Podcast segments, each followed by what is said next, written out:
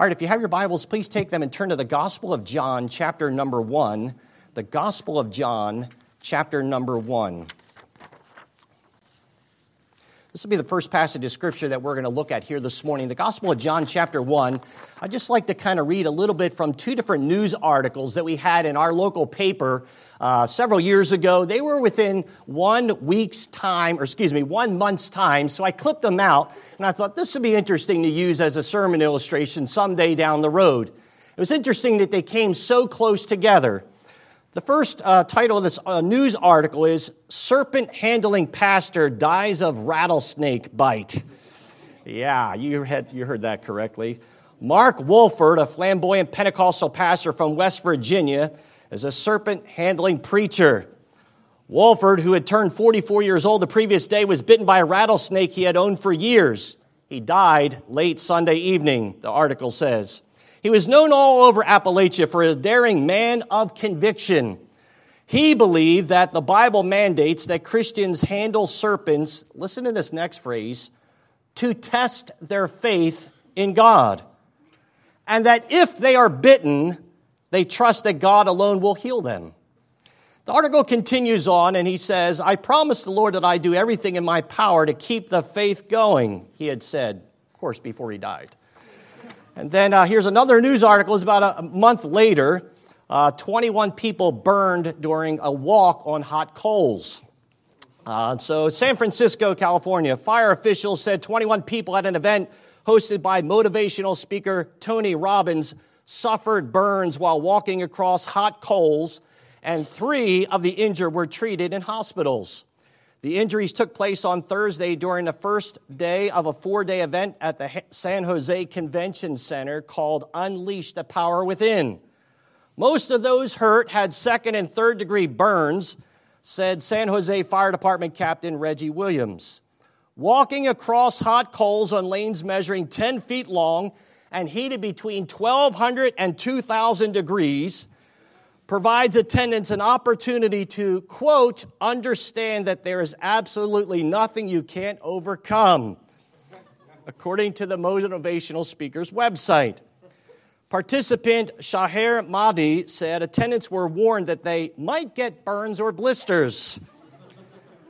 The intention of the event is to get your focus and your attention away from that and in, to look into the power within yourself.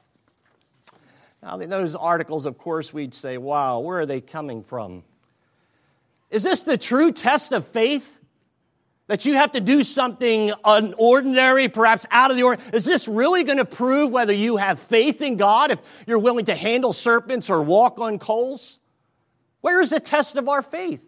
Where's that found? Are you any less faithful because you don't do any of these uh, unusual situations?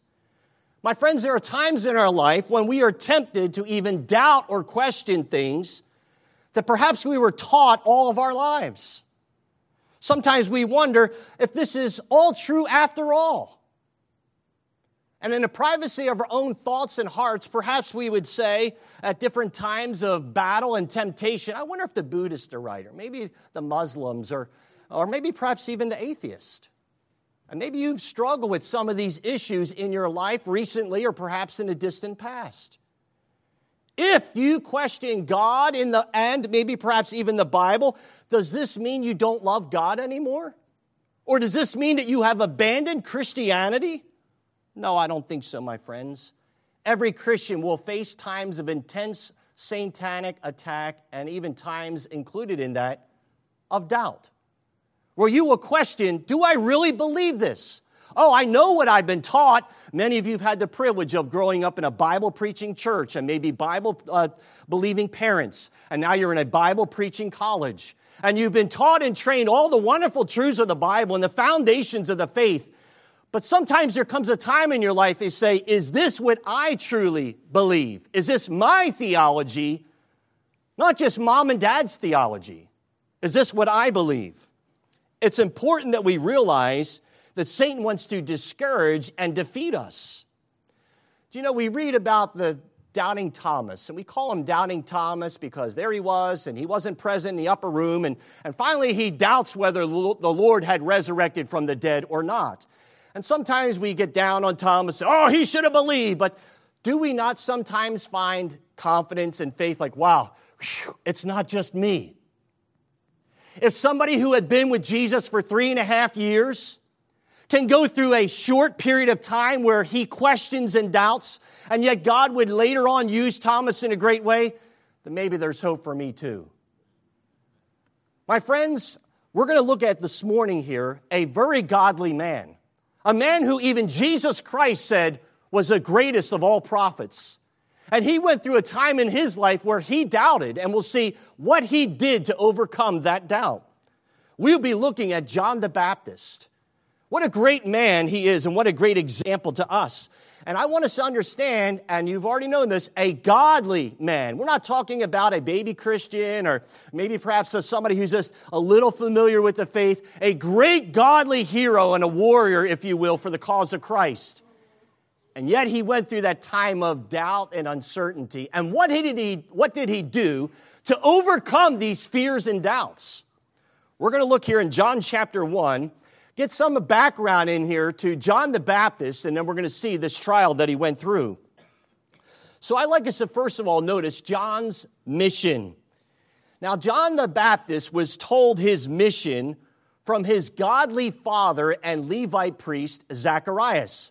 You're probably familiar with Luke chapter 1 when Zacharias was there in the temple burning incense, and the angel would appear to him and said that he would have a son, they'd call his name John, and he would be the forerunner of Christ. I believe it's easy for us to assume that growing up, Zacharias would say, Now, John, God's called you to a special mission. You will be the forerunner of Christ. And this is what you're to do. You're to walk with God. You're to be a man of God. You will be the one in history that will point to Christ. Can you imagine reading in the scriptures about yourself? Could not that Levite priest unravel those scrolls and say, Look here at Isaiah 43? This is you, son. You will be that voice crying in the wilderness. You will be the one. So, likely, John the Baptist grew up knowing, I have a mission. I have a mission to accomplish. Likely, he had memorized these passages. He would be the messenger that would come in the spirit of Elijah. Notice John chapter 1, beginning of verse number 19. The Bible says, and this is the record of John when the Jews sent priests and Levites from Jerusalem to ask him, Who art thou? And he confessed and denied not, but confessed, I am not the Christ. Verse 23. He said, I am the voice of one crying in the wilderness, Make straight the way of the Lord, as said the prophet Isaiah. And notice also, if you will, verse 27 he it is whose coming after me is preferred before me, whose shoe latchet I am not worthy to unloose. Now, when these Pharisees came to ask John, Are you the one? Are you the expected Messiah? Oh, no, no, no, not me. I'm just the one crying in the wilderness. He quotes the scripture knowing his role and his mission, and he will point to Christ. Good job, John. Even though John grew up with his second cousin the Lord Jesus Christ. Now, John the Baptist was six months older than Jesus Christ uh, because we realize that uh, his, his mother Elizabeth was six months pregnant, then Mary finds out. So he was a contemporary, if you will. We're not sure how often they got together, but here you have the second cousin, and he's not pointing to himself, he's pointing to the Lord Jesus Christ. John will make a very bold statement. Look at verse number 29 and 30. The Bible says, The next day John seeth Jesus coming unto him, and saith, Behold the Lamb of God, which taketh away the sin of the world. This is he of whom I said, After me cometh a man that is which is preferred before me, for he was before me. John knew that Jesus had pre existed that, that uh, virgin birth. And so he realized, Behold the Lamb of God. Now, at that point, everybody's coming to John and wondering, wow, this unusual. He preaches different, his different ministry. Is he the Messiah? And he makes this very public statement, and I would assume that he points and gestures, Behold the Lamb of God that taketh away the sin of the world. What a great mission that he would actively point people to Jesus Christ. Look at verse 35 of the same chapter. And the next day, after John stood and two of his disciples, and looking upon Jesus as he walked, he saith, Behold the Lamb of God. And the two disciples heard him speak, and they followed Jesus. Once again, publicly declaring his mission to point to Christ. And you know what? When two of John's disciples leave John and go follow Jesus, John rejoices. It's not all about me, it's about Christ. Follow him. My job is just to point people to Christ. So when two of John's disciples will follow Jesus, John is thrilled. Even in John chapter 3 and verse 30, Jesus would say, He must increase, but I must decrease. John understood his mission. But we also, as we're kind of getting some background here, we're going to notice John's character. So John stood against the religious leaders of the day. We're not going to take time to look, but in Matthew chapter 3, uh, John, or John the Baptist will sharply rebuke the Pharisees that come to his baptism. They come maybe perhaps out of curiosity to see what's going on, to maybe inspect, to see what the other people are hearing. And John, in his compassion and love for the truth, will sharply rebuke the Pharisees, calling them a generation of vipers, bring forth fruits, meet for repentance. Now, John wasn't, I think, in bitterness or anger. I believe that John was burdened for these Pharisees. He realized that they needed a wake up call. It wasn't just, oh, come on, guys, you should see this. They needed somebody to kind of shake them and rattle them and say, You're going down the wrong path. Bring forth fruits, meet for repentance. John had a very different kind of ministry than the Pharisees and scribes. He, of course, dressed differently. He, of course, preached differently. And therefore, when he had the power of God, the people of all Judea realized there is something different about that man. We're going to go out into the wilderness area. We want to hear him preach. And there, perhaps some of them maybe even enjoyed him rebuking the Pharisees. I mean, secretly, can't you see that? Give it to him, John. Those hypocrites. Go ahead, tell them, John. But there he was, and he was preaching very differently. He came dressed differently. He had the power of God on his life. We see John's character. Now, we do not have recorded in scriptures that John the Baptist performed any miracle.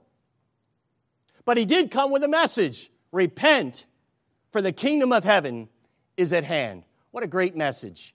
He wanted to give the gospel to the people, to the Pharisees, anybody that would listen. He was a man of integrity and a man of character. As a matter of fact, he's such a man of character that even the Lord Jesus Christ will compliment him. Please turn to the Gospel of Luke, chapter number 7. Luke, chapter number 7. We're done there in the Gospel of John. Luke, chapter number 7. We're going to look at verses 24 through 28 as we look at John's character.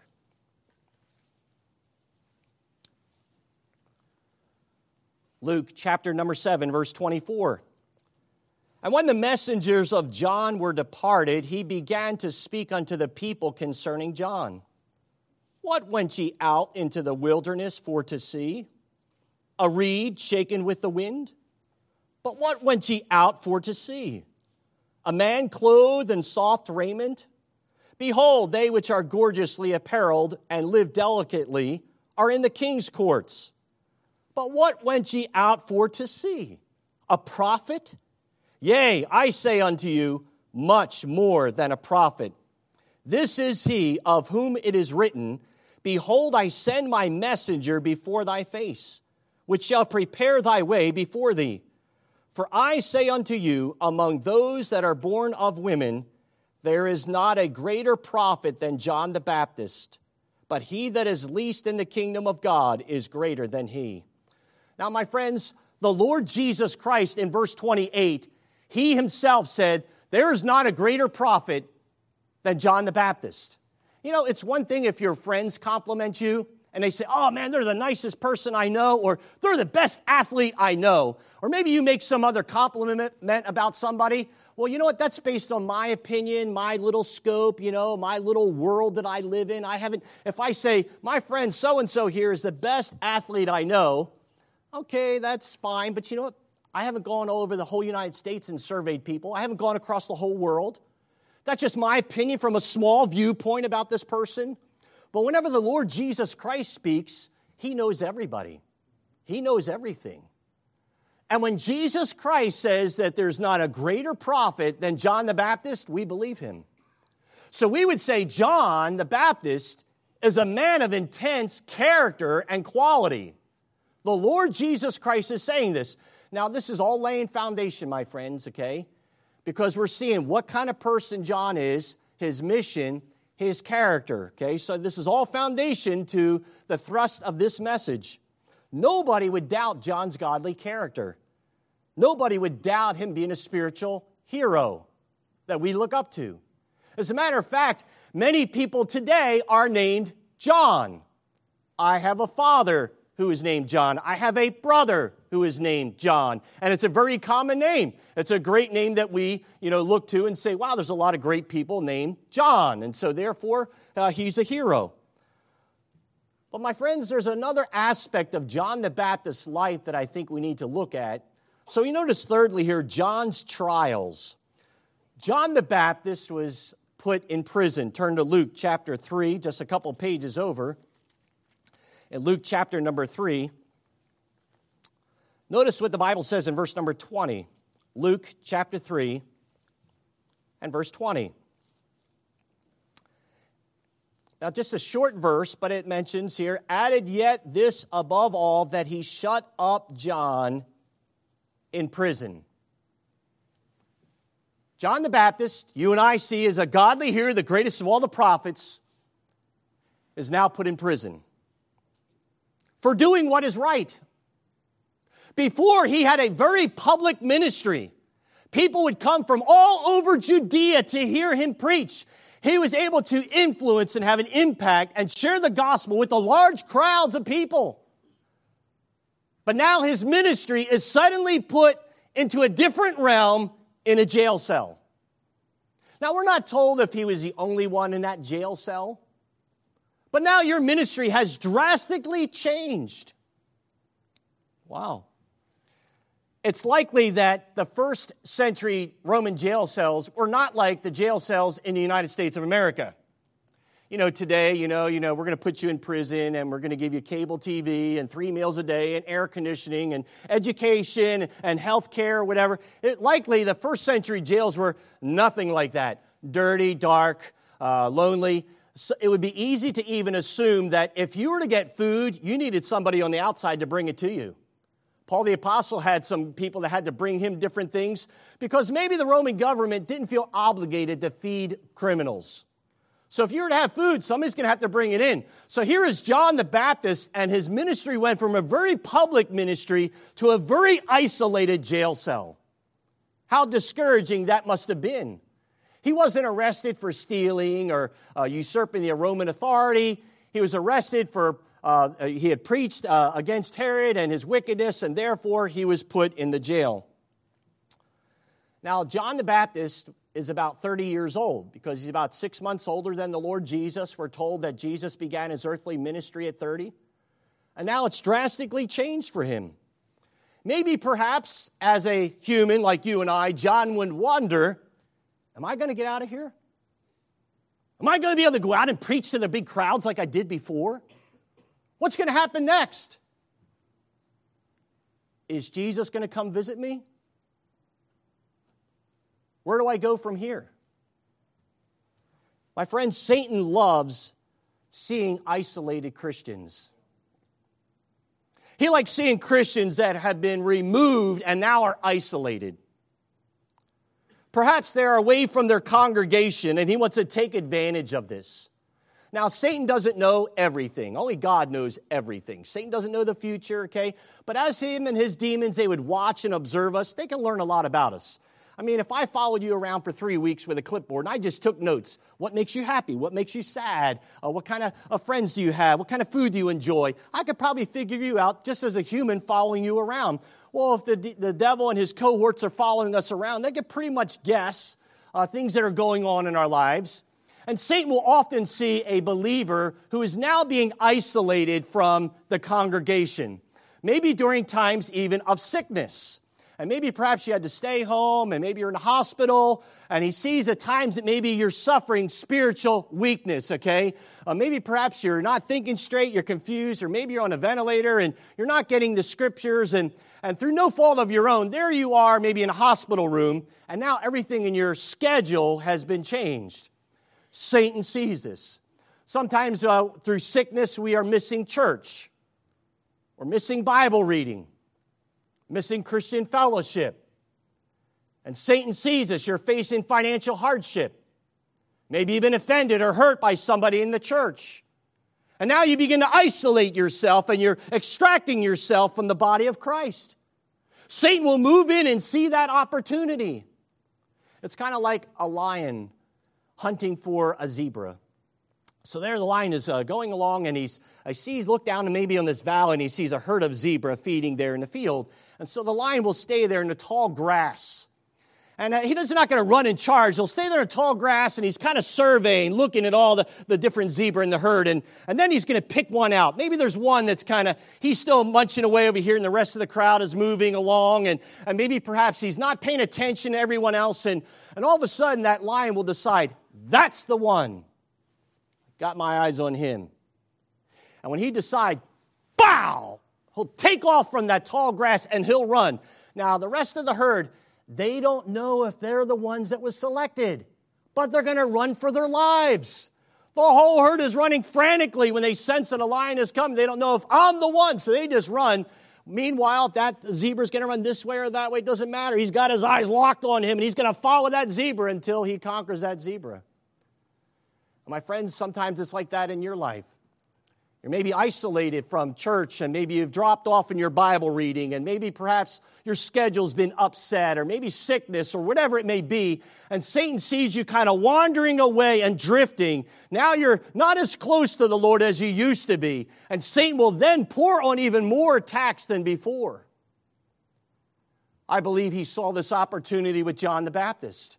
There he is in his jail cell, locked up. His ministry's been put on hold. And now is the time for that lion walking about seeking whom he may devour to move in on John the Baptist, the greatest prophet that Jesus had said.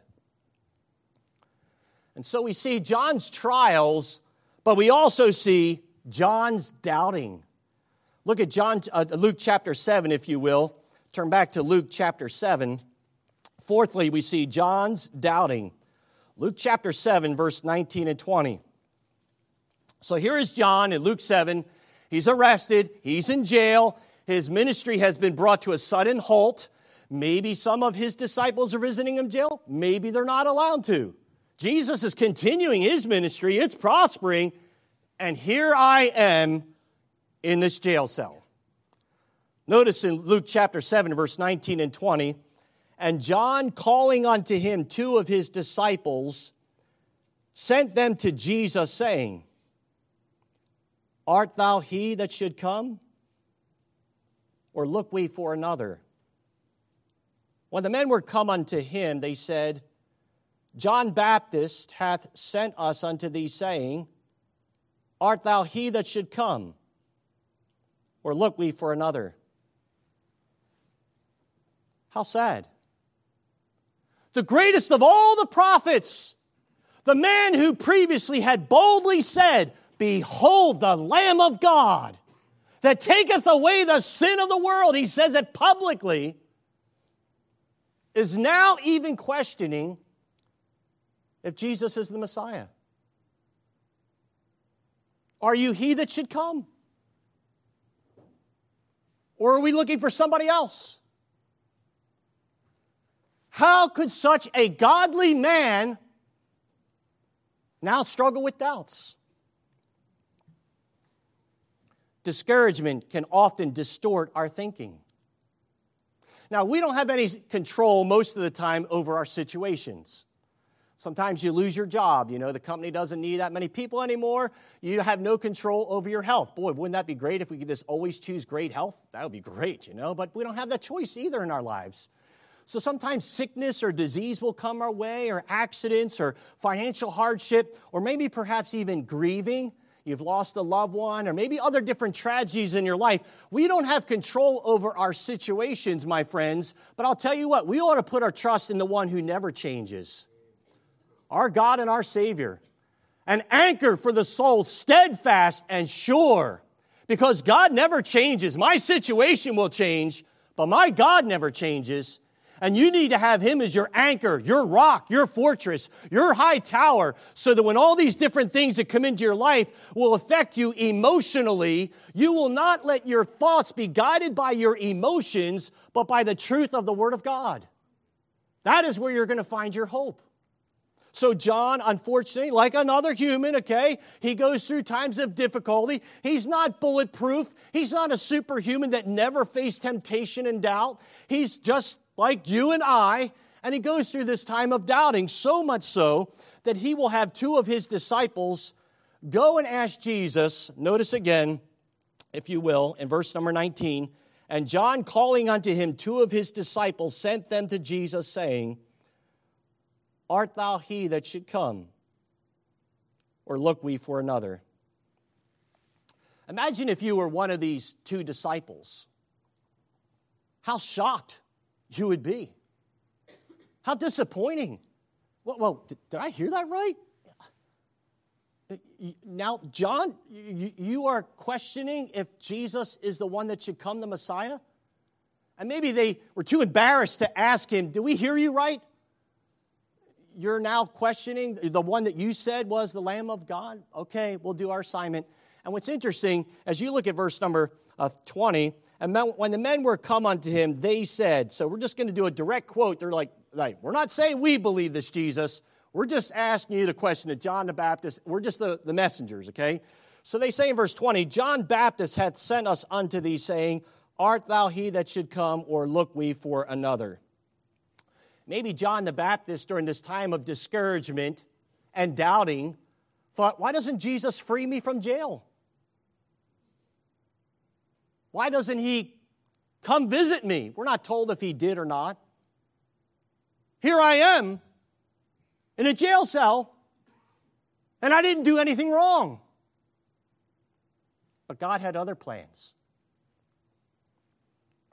Every believer will experience attacks of doubt because we face an aggressive foe. We'll never be bulletproof of Satan's attacks, these fiery darts that will come. But how you handle these attacks will make a difference if you will thrive in your Christian life or wither. How you handle these attacks. We're told in Ephesians chapter 6 that we have the shield of faith whereby ye may be able to quench what? All the fiery darts of the wicked. Not just some of them, not just most of them, all the fiery darts of the wicked. How? With the shield of faith. Now, the fact that Satan attacks you with doubts does not mean that you have given up on your Christian faith. It does not mean that you don't love God anymore. It just means that you're going through a time of satanic attack in your life. How will you respond to these attacks? You must respond correctly, or it will lead to spiritual compromise and disaster. Satan's easiest targets, I believe, are believers who do not have a regular Bible reading program. He's watching that zebra go away from the herd. Oh, I got so busy, I got so busy. You know what, my friends? Listen, do you know the, the reason, the really bottom line reason why a born again believer does not read the Bible every day? I'll tell you, it's not important to him. That's the bottom line. Like it or not, love it or not, that's the truth. Because we make time for what's important to us, right? People are, hey, social media is important. They spend three hours on social media, but they didn't have three minutes to read the Bible because it's not important to you. You may say, well, I'm busy. I'm so busy. I don't have time. Then say, then pray this prayer. God, would you please rearrange my schedule So, in such a way, I will have time to read your word. I'll warn you, better buckle your seatbelt then. You know why we don't read God's word every day? It's not important to us. But we say, hey, you know what? I ate breakfast today. I did this today. And Satan will see Christians that are wandering away from that daily source of truth, God's word. He'll see Christians that maybe occasionally attend church. Oh, they're there frequently, but they're not faithful. It's not important to them. Oh, a family gathering came up, and or maybe perhaps a, a ball game, or you know, just something different going on. It's just really not important to them. Something else was maybe more important to them. A dull prayer life. Oh, maybe perhaps they're still praying, and maybe even praying through a prayer list. Check, check, check, check, check, check. Dear God, I said this, and I said this, and I this. But that's all it is. It's just routines and rituals. It's not a fellowship with God. Now, answer this question to yourself Did you meet with God today? I trust you did. That you can say, I met with God today.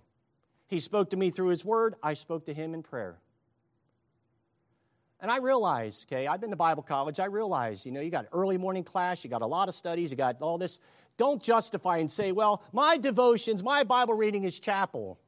My friends, that should be on top of everything else. Don't deprive your walk with God. If you deprive your personal time with God while in Bible college, how do you expect to have the power of God in the ministry someday? The devil sees times of weakness in our lives, and he wants to move in like that lion and attack during these times of weakness. And he'll attack when we are away from God's word, away from quality time in prayer with him, and then he will stir up thoughts of doubt. We see, fifthly, here, John's assurance. You're in Luke chapter 7. Look at verse 21. And in that same hour, he cured many of their infirmities and plagues and of evil spirits, and unto many that were blind, he gave sight. Now, let me just back up here. I should have read verse 20 again to give you the context, okay? So John's disciples are asking Jesus two questions. It's a yes or no answer, okay? So verse 20, when the men were come unto him, they said, John Baptist hath sent us unto thee, saying, Art thou he that should come? That's a yes or no answer. Or look we for another? Yes or no. Instead of Jesus giving a one word answer, yes, I'm the one that came, Jesus does something far better. Instead of just giving a short answer, watch. So look at verse uh, 21 again. And in that same hour he cured many of their infirmities and plagues and of the evil spirits, and unto many that were blind he gave sight. Then Jesus answering said unto them, Go your way and tell John what things ye have seen and heard, how that the blind see, the lame walk, the lepers are cleansed, the deaf hear, the dead are raised, to the poor the gospel is preached, and blessed is he whosoever shall not be offended in me. I'm glad that Jesus doesn't just give them the short answer, yes and no. He says, watch. He'll perform all of these miracles, and then he will reference Scripture. Going back to Isaiah, and how there's liberty preached to the poor and all these different things. And so John the Baptist will make that connection, the testimonies of these miracles taking place, and the Lord Jesus Christ referring the scriptures, that's the answer. That's where you're going to find out is are you the one that should come? The two disciples, seeing the healing and hearing the preaching, were they themselves convinced and proven that Jesus was the Messiah, the one that should come. Think of how excited they were. You know, if you and I were one of those two disciples and Jesus did all that and he said, Now go tell John the things you've seen and heard, let's go. Come on, let's take off and run. I can't wait to tell him. You know, John's been so discouraged lately in that jail cell and now he's just been wondering about the Messiah. Let's go give him the great news. Let's go. And just to be able to excitedly tell John and give him that token of hope in that jail cell. It takes faith to believe in God and His Word. Hebrews 11 1. So now faith is the substance of things hoped for, the evidence of things not seen. My friends, if this godly man, the greatest of all the prophets, had a time of doubt in his life to doubt the messianic authority of Jesus Christ, then you know what? There's going to be times in our lives that we're going to suffer doubt. How will you apply that? What will you do? The key will be how and when you respond to the attack. The do nothing plan does not work. Did you hear that? The do nothing plan does not work.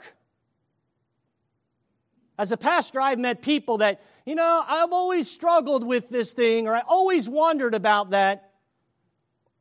And they did nothing about it. They're waiting for maybe a lightning bolt to strike down, you know, or maybe a big billboard plastered up there. They're waiting for that. My friends, the do nothing plan doesn't work, so get into the Bible and find the answers. We need to be frequent in our Bible study. Why do doubts arise? Why do people question the inspiration of scriptures? Why do people question some of the key doctrines of the faith? Is it because there's new evidence that proves otherwise? No. There's no new evidence. I remember years ago I was counseling with a Bible college student studying for the ministry. And he shared with me in confidence. I kind of knew him, so we, were, we had a, a, a little relationship. And he said, You know what? I really struggled when I was at Bible college. Did the resurrection really happen? And he came to me and he said, I, I, he was too embarrassed to even share with his pastor father. But he has questioned even the foundation of the Christian faith, the resurrection. Of course, as a friend, I come alongside of him and I say, Listen, I believe what is happening in your life is the theology that you claim to believe is now becoming yours. It's no longer the theology of mom and dad or the theology of just your Bible preaching church. But during this time when you're away from mom and dad and here you're in a new environment, you are now saying, Is this my theology? Do I believe these key doctrines of the faith? Not can I repeat back the right answer, not do mom and dad believe me, not was I taught this my whole life, but what do I believe? And in that time of soul searching, when you are trying to establish your own theology, my friends, go to the Bible.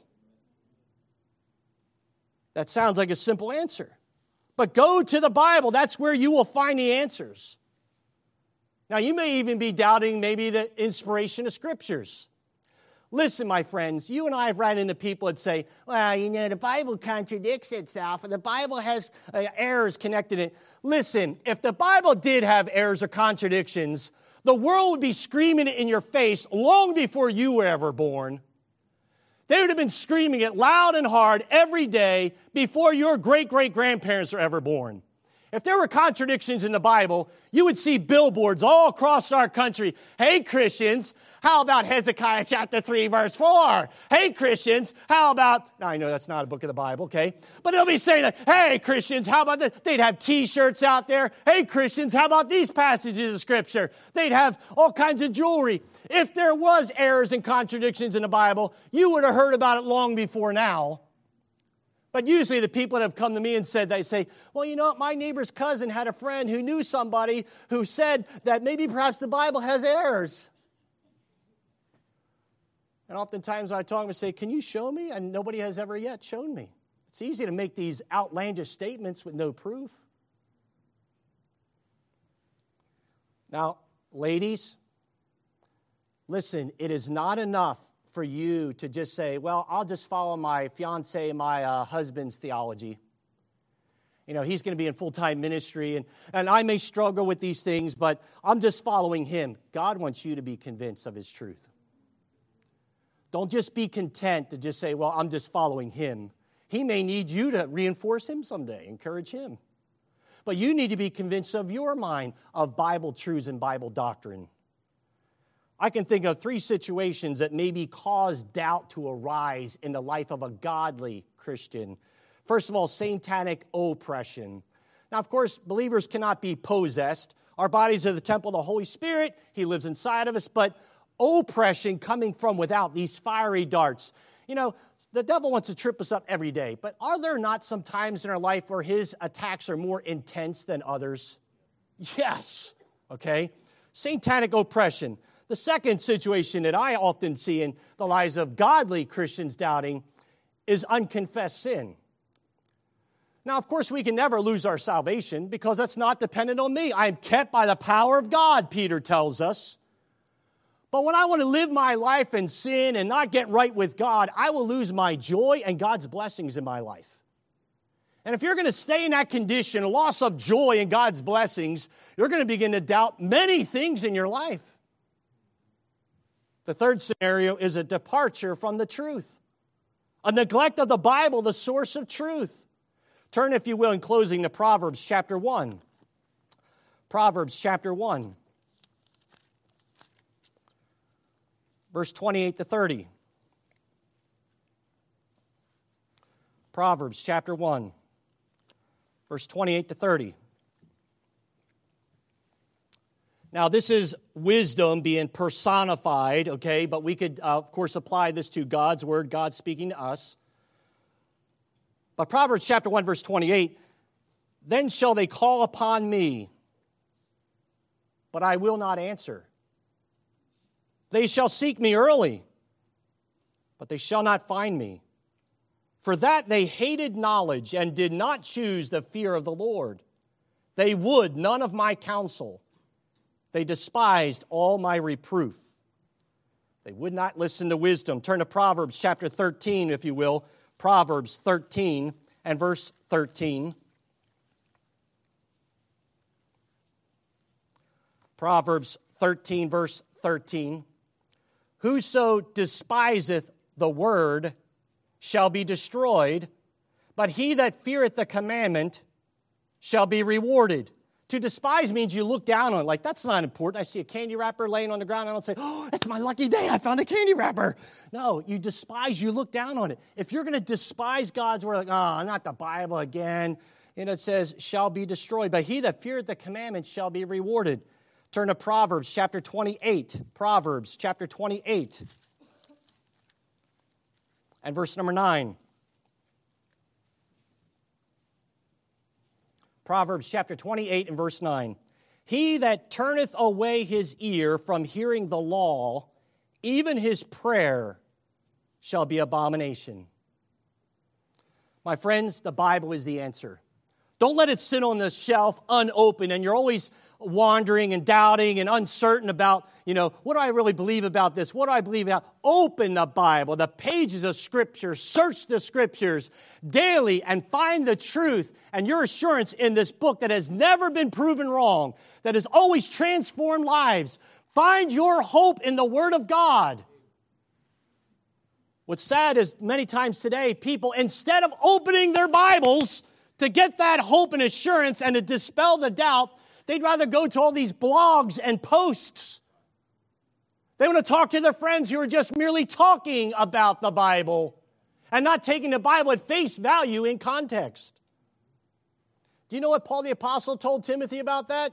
He told Timothy, when Timothy was struggling there in the church at Ephesus and all these other things, Paul the Apostle, through inspiration, calls them vain janglings, riddles, old wise fables, endless genealogies. And he told Timothy, You avoid all that. They don't minister anything, they just minister questions with no answers. And he told Timothy, You study to show yourself approved unto God, a workman that needeth not to be ashamed, rightly dividing the word of truth. And so you may say, well, I got this post or this uh, you know, blog or whatever, and it was getting me to question these uh, philosophy of ministry or these doctrines. What do you say about that? I believe Colossians 2 8, first part of the verse. Beware lest any man spoil you through philosophy and vain deceit, after the tradition of men, after the rudiments of the world, and not after Christ.